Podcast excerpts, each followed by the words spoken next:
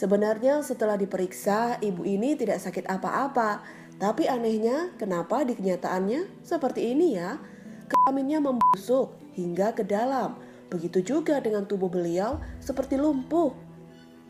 Lalu sebenarnya saudara saya kenapa?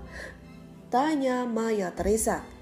Kami akan mencoba melakukan yang terbaik. Sudah beberapa jam Maya menunggu di luar kamar Busilo dirawat. Tiba-tiba ia teringat si bapak-bapak tukang beca yang sebelum ia pergi tadi sempat membisikkan sesuatu. Sakitnya tidak wajar. Assalamualaikum, kembali lagi dengan aku Sinta, masih di channel Yuda Media HD. Kali ini kita ketemu lagi di cerita mistis yang baru yang berjudul Santai Celana Dalam. Oh ya, BTW terima kasih untuk Om Ras yang sudah mengizinkan kami untuk membacakan cerita mistisnya. Nah, langsung aja ya. Santai Celana Dalam, bagian 1.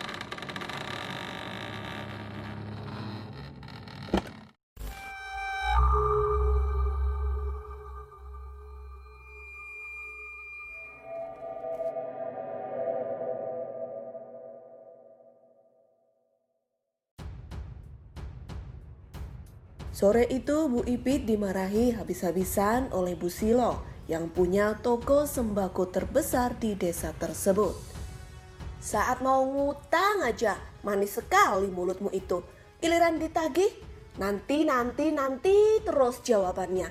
Orang itu kalau punya hutang diingat, biar matimu nanti tidak dicepit tanah kuburan. Bentak Bu Silo Sementara Bu Ipit hanya terdiam dan sesekali mengusap air matanya. Makanya lain kali kalau tidak sanggup bayar, jangan ngutang. Kamu kira warungku itu hasil ngemis? Lanjut Bu Silo yang semakin mengeluarkan kata-kata kasar dan hinaannya pada Bu Ipit. Apalagi saat orang-orang sudah berkumpul menyaksikan Bu Silo yang tengah memarahi Bu Ipit itu. Aku kasih waktu seminggu lagi ya. Kalau masih belum bisa membayarnya, lihat saja nanti. Bentak Busilo seraya berjalan meninggalkan halaman rumah tersebut.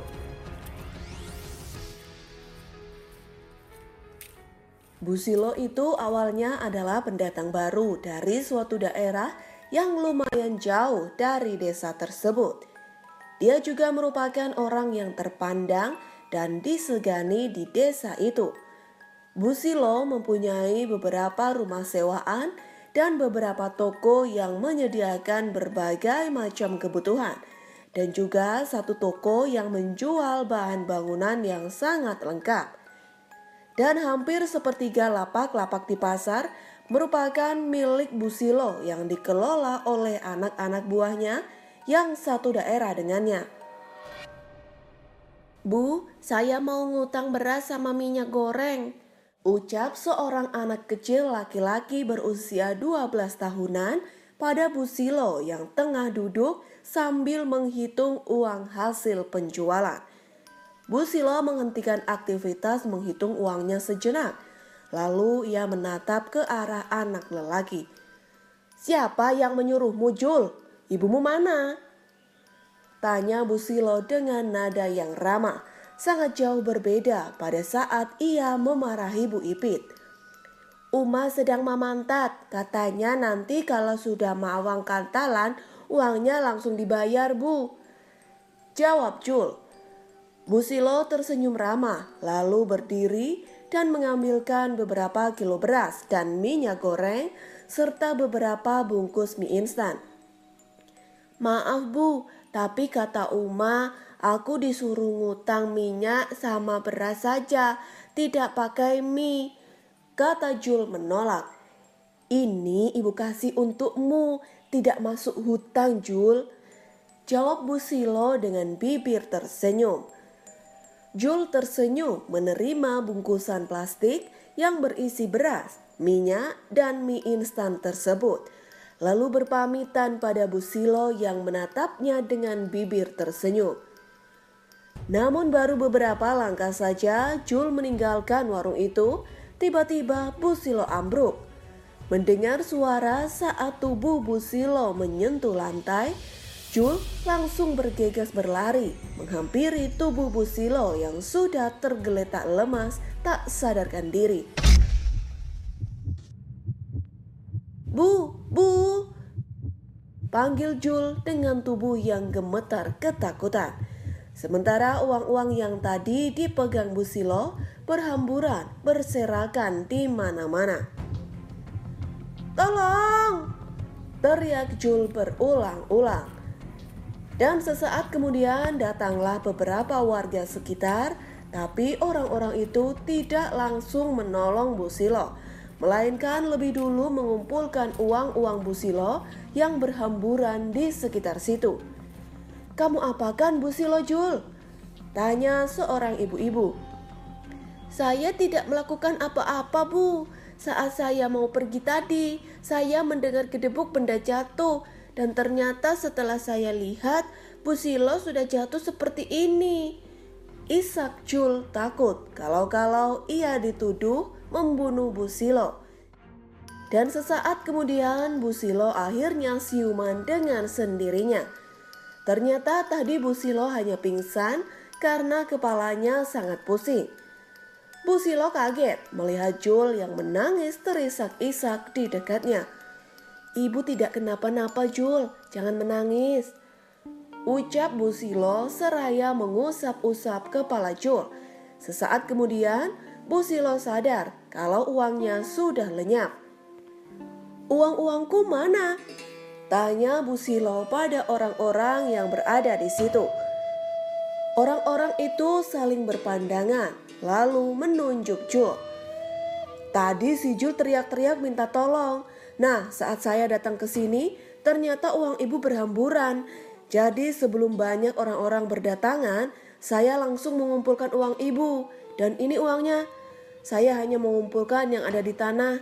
Selebihnya bisa ibu tanyakan sendiri pada Jul ujar orang itu.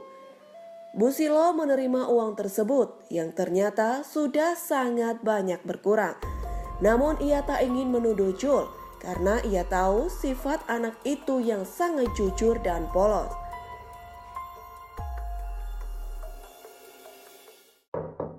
Assalamualaikum.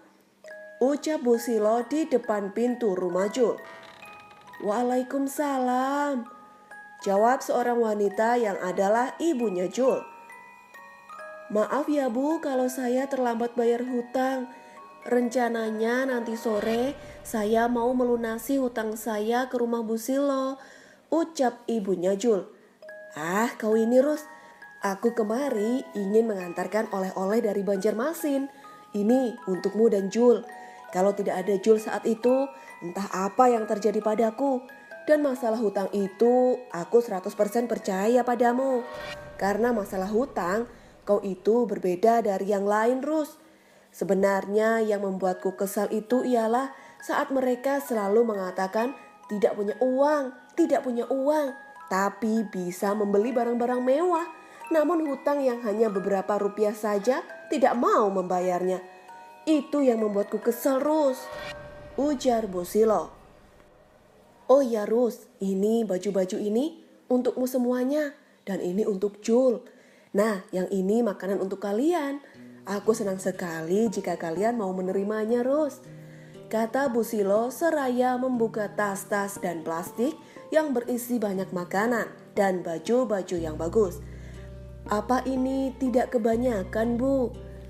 Tanya ibunya Jul. Kalau mau memberi itu jangan tanggung-tanggung. Jadi ambil ya. Jawab Bu Silo tersenyum. Terima kasih banyak Bu. Ucap ibunya Jul.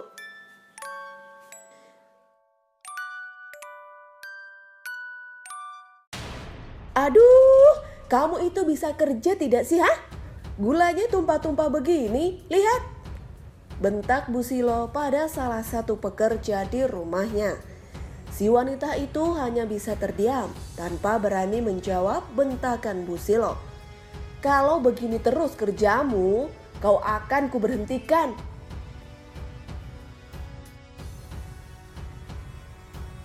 Hari itu Bu Silo akan berangkat untuk membeli barang-barang di tokonya yang sudah mulai habis. Aduh, celana dalamku yang sering kupakai pergi-pergi jauh itu ke mana sih Han? Tanya Bu Silo pada perempuan yang pernah ia marahi tempo hari. Saya tidak tahu Bu, bukankah sudah saya cuci dan saya lipat Bu? Jawab perempuan itu. Iya, tapi sudah kucari di lemari tidak ada. Terpaksa aku pakai yang ini. Datangnya nanti sudah balancat papi kangen. Ujar Busilo. Balancat ini adalah ungkapan yang ketika biasanya pangkal paha memerah dan terasa sakit yang biasanya terkena gesekan-gesekan pinggir celana dalam atau keseringan terkena basah. Perempuan itu hanya bisa menunduk mendengar perkataan Busilo. Setelah berkata seperti itu, Busilo langsung pergi untuk bersiap-siap berangkat. Singkat cerita, sudah dua hari berlalu. Hari itu, Busilo masih berkeliling di tengah pasar untuk mencari barang yang akan ia jual. Tapi entah kenapa, saat di pasar itu, Busilo banyak diam dan sering duduk. Wajahnya juga terlihat pucat dan gelisah. Saya pulang duluan ya, kamu yang membeli semuanya ya. Ujar Busilo seraya menyerahkan tasnya yang berisi uang pada orang kepercayaannya yang sekaligus keluarganya itu. Loh, memangnya kenapa kak? Tanya keluarganya tersebut. Tidak apa-apa, kepalaku pusing. Rasanya aku kurang enak badan. Jawab Busilo. Aku antar ya kak. Ujar keluarganya itu menawarkan. Tidak usah, aku pulang ke penginapannya sendiri saja. Lebih baik kamu membeli barang-barang yang sudah kutulis di buku catatan itu saja, Mai. Kata Busilo. Keluarganya itu pun mengangguk mengiyakan. Busilo dengan langkah yang aneh pergi meninggalkan pasar, lalu menuju ke arah tukang bajai yang tengah menunggu penumpang. Ke penginapan es, ucap Busilo pada si tukang bajai seraya membuka pintu bajai tersebut. Iya bu. Di sepanjang perjalanan menuju ke penginapan itu, Bu Silo merasa sangat tidak nyaman pada daerah kewanitaannya. Ada rasa sakit bercampur gatal yang tidak biasa di situ. Di sini kan Bu penginapannya? Tanya si tukang bajai. Eh, iya, ini Pak uangnya. Jawab Busilo gelisah, seraya memberikan uang yang lumayan besar kepada si tukang bajai. Bu, bu, sebentar kembaliannya, panggil si tukang bajai. Namun Busilo tak menghiraukan panggilan itu. Ia terus berlari-lari kecil menuju ke dalam penginapan. Saat sudah berada di dalam kamar penginapannya, Busilo langsung ke dalam kamar mandi. Sesaat setelah Maya, keluarganya datang. Kak, badanmu panas sekali, kata Maya. Busilo menggigil menahan rasa sakit dan gatal di kemaluannya. Sudah beberapa hari mereka terlewat jadwal untuk pulang, sementara Busilo semakin bertambah parah. Maya yang ikut bersamanya itu pun menjadi bingung antara harus membawa Busilo pulang dengan keadaan seperti itu atau ia yang pulang terlebih dahulu untuk mengabarkan pada keluarganya yang lain tentang apa yang terjadi pada Busilo. Ia sangat bingung kala itu. Ia benar-benar tidak tega pada Busilo.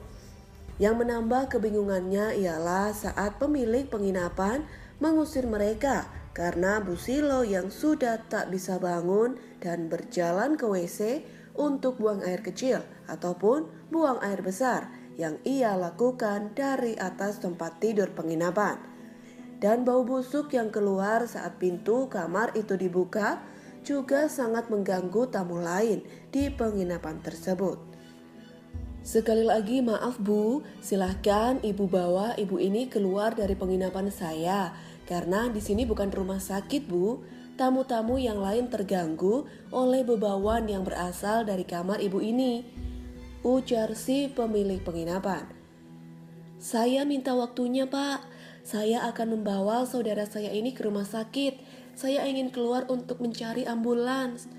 Kata Maya meminta pengertian dari si pemilik penginapan itu. Tanpa berkata ataupun mengiyakan, si pemilik penginapan pergi meninggalkan Maya. Dan seperginya pemilik penginapan itu, Maya pun langsung pergi setelah mengunci pintu kamar penginapan yang di dalamnya ada Busilo.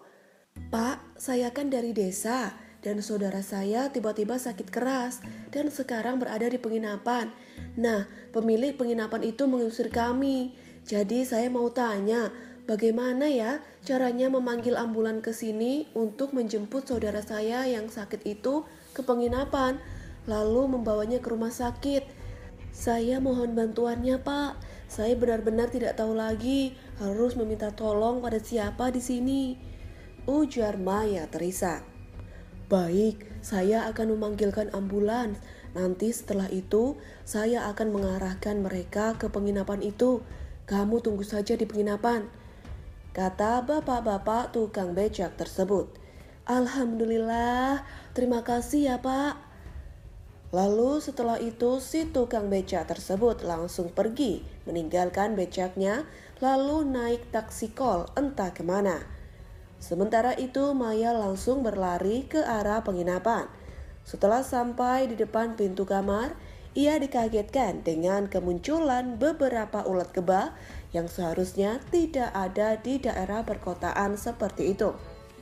Ulat kebah ini adalah ulat yang sangat besar untuk ukuran seekor ulat. Kakinya banyak, mirip lipan. Bagian atas tubuhnya sangat keras, mirip terenggiling. Ulat kebah ini kalau disentuh tubuhnya akan menggulung jadi bulat. Nah, menurut kepercayaan di sebuah daerah di Kalimantan, ulat ini juga bisa membuat pambanci atau membuat huru-hara rumah tangga musuh.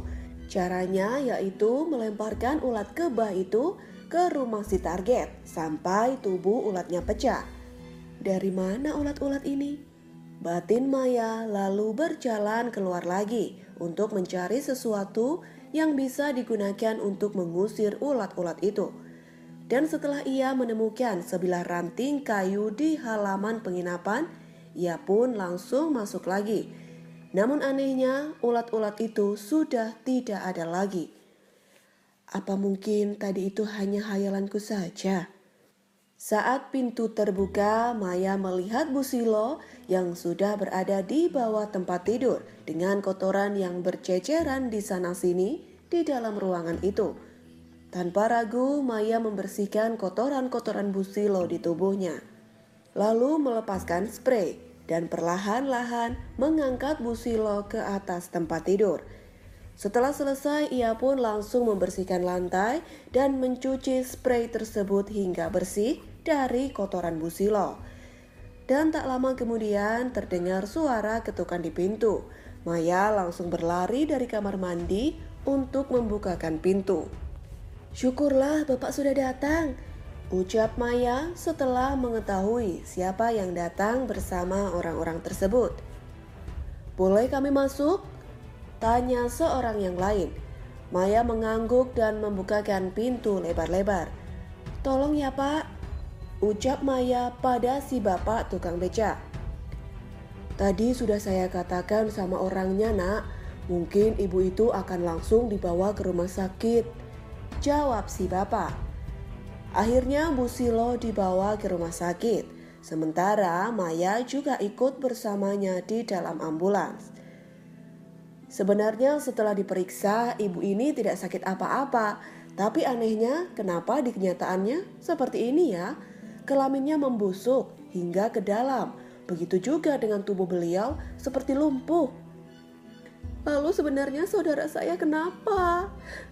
Tanya Maya Teresa. Kami akan mencoba melakukan yang terbaik. Sudah beberapa jam Maya menunggu di luar kamar Busilo dirawat. Tiba-tiba ia teringat si bapak-bapak tukang beca yang sebelum ia pergi tadi sempat membisikkan sesuatu. Sakitnya tidak wajar. Begitulah kata si bapak-bapak tukang beca itu.